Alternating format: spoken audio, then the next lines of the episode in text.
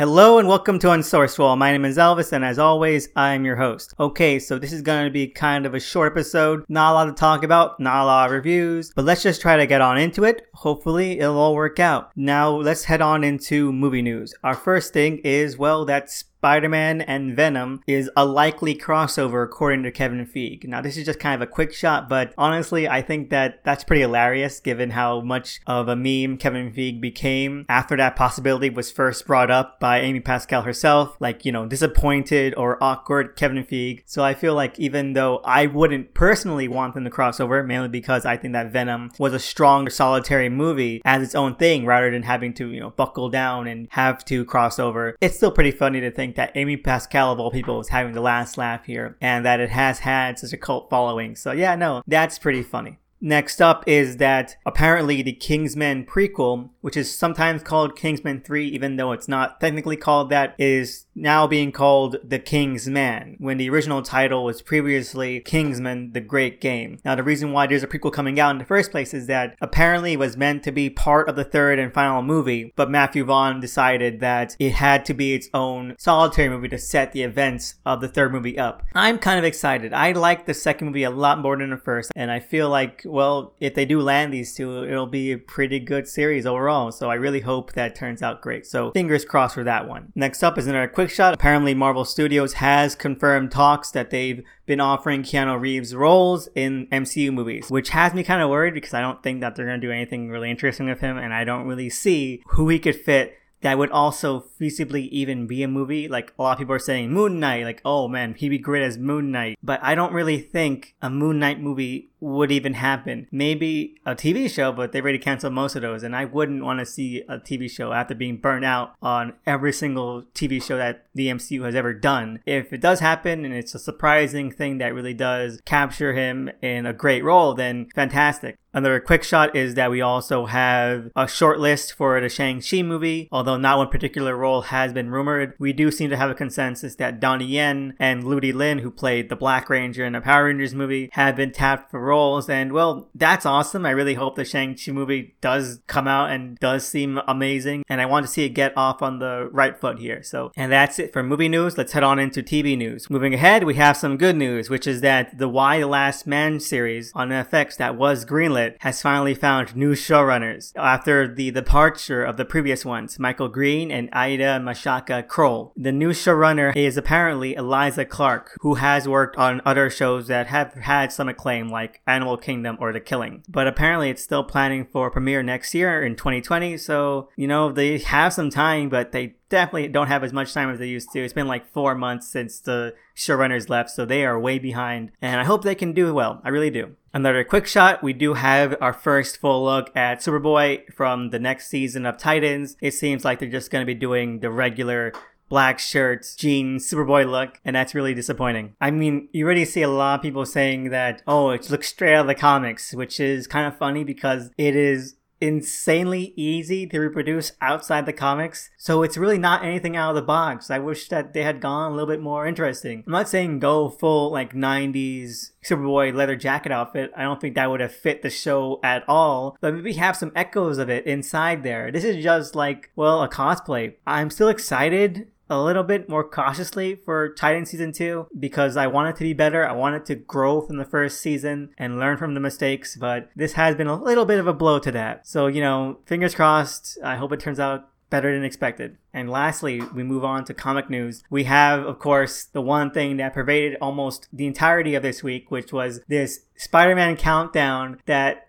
Marvel did, which was hilarious mainly because of, well, the reactions to the countdown, which was that Marvel started a countdown with the web slinged number four. And now I'm not saying it's hilarious because a lot of people who saw that thought it was going to be Spider Man 4 by Sam Raimi, either like an adaptation in comic form or an animated show or anything like that. And I'm not going to laugh at them. I know a lot of people have started to like mock them. That's a shame. That's something that I wouldn't do, mainly because, well, at the very least, they had hope. They had like hope that something they enjoyed would come back to them, and it's saddening that it didn't turn out that way. No, no, I think it's laughable because of every other guess around it, like my own guess and a lot of other people's guess, which was that it was going to be a Spider-Man Fantastic Four crossover, which was succinctly dashed when the number three image came out, and well, that was hilarious because it was a double play. Like, wow, I would just start a countdown with the number four. And it turns out that it just ended up being that they were announcing another Spider-Man book, this time a miniseries, plotted by J.J. Abrams and written by his son. And that's just so lackluster. And the fact that it's also a director, so people were at least a little bit on the ball with Sam Raimi, was just hilarious. It's just so odd. It's such a boring thing to announce because now you have four days of build-up and anticipation for something that, you know, isn't really that exciting because when's the last time J.J. Abrams had actual cachet in entertainment. No one's really excited for J.J. Abrams anymore. He's not like singing with Andy Samberg in the Lonely Island at the MTV Movie Awards now, is he? Like that was the thing that happened. J.J. Abrams was was a big name deal. People knew about J.J. Abrams. People were excited for Lost and Cloverfield and Super 8, but now it's like, oh, J.J. Abrams is just every day. He's commonplace. It's like, oh yeah, we're making a miniseries of him and we're gonna have a character called Cadaverous, and it's like this is too bland. This is really bland. It's dull. And it's like, why even bother trying to hype it up? Mainly because they know. It's probably because they know it wasn't anything big or exciting themselves. And this is the only way to get people talking about it. Because CB Cebulski, or whatever his name is, was also like, now that everyone's talking about Spider Man, like, yeah, people aren't talking about Spider Man because they're disappointed. That was quite a thing. And the entirety of this countdown was probably going to be more entertaining than the comic is actually going to be, which is also in its own way pretty funny. So I can't wait to not read it. And finally, in comic news, we have the announcement that DC is going to be combining all of its imprints under a single banner. So that means that Vertigo, DC Ink, and I think the other DC youth oriented line are all going to be defunct and things are just going to be coming through under like Black Label or regular DC, that kind of thing. Uh, which is, well, that's a shame. I know a lot of people have been outpouring with their appreciation and love for Vertigo over the past two days, and that's amazing. We're seeing a lot of appreciation for both the well known Vertigo classics, but also the more niche Vertigo stuff. Just to get it out there, I still love American Freak. I think it's a great Swamp Thing esque story about the unmen. If you haven't read American Freak, I heartily recommend it. It's one of my favorite Vertigo series of all time. Please check it out. But overall, people have also been saying that if you want the Verve and the successor of Vertigo, check out Berger Books, which I also recommend. I think that it does carry forth a lot of what made Vertigo unique and great, which was just the ideas about it. I know that there's been some mockery about how Dan DiDio has framed Vertigo as being oh yeah, it was just where DC creators could go and be like mature. But no, it's more than that. Having actually mature stories that do ask and do probe interesting questions and ideas and concepts. And well, that's pretty much Vertigo's legacy. And hopefully people never forget that. I know I won't. And I'm so glad at least that there's been a Vertigo that can have successor that can have influence and that did bring something new to the industry that a lot of creators still carry a torch for. So rest in peace, Vertigo.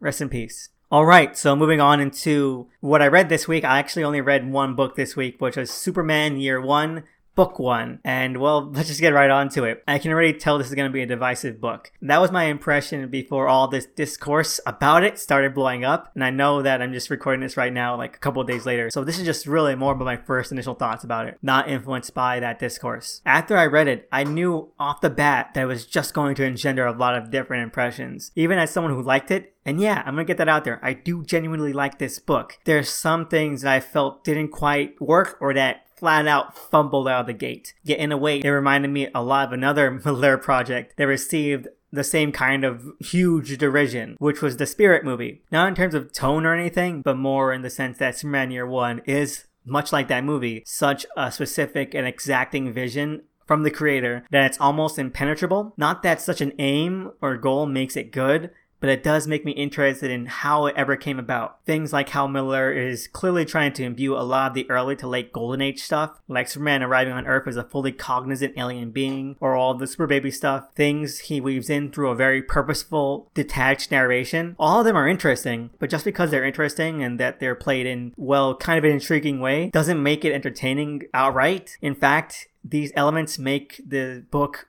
sort of off putting at times, a lot of the appeal of Superman stories is the hearty, heartfelt core moments, and every modern origin has tried their hand at a few of these. So year one's emphasis on depicting his otherness in such a overt way is pretty much unnerving. It doesn't really engender or ingratiate Superman to the reader. In fact, it does kind of the opposite at times. However, this is an area where Miller does something kind of fascinating to me. In setting all of this up and all these scenes in this way, he briskly counterpoints them in a very understated but powerful manner. He switches the POV. It's not brilliant, but it does have impact. As much as the detached third person inner monologue emphasizes how different Superman is from the rest of humanity, the first person monologue that it does only sparsely helps to bring into sharp relief how innately and intimately human Clark actually is. And those moments are, well, beautiful. Not in least part due to JR Jr.'s artwork and the colors in this issue. I know some people can't stand his artwork, and believe me, he has some real groaners. But even here, that doesn't mitigate the pages and set pieces that do have this majestic and powerful quality to them. Even with the oddly creepy Super Baby stuff, there are still sparsed in a few adorable and even cute moments. Like many of them even. Hell, one of my favorite pages is Clark cartwheeling through the sky because of how much he loves Lana. The plot of the issue itself is more or less set dressing that we've been through before, like Pa Kent's advice, Smallville High, football stardom, but it's punctuated by very lifting aspects like that, such as when Clark has this small rumination by himself and it's in the first person and it, it cuts right to the core and it makes you just feel for the character so much and it works because it's these moments that at least bring something new to the table of how to approach Superman and how to approach Clark Kent. Does it all work? No. Like I said, there are things that don't really gel together at all. And this intent works maybe about 70%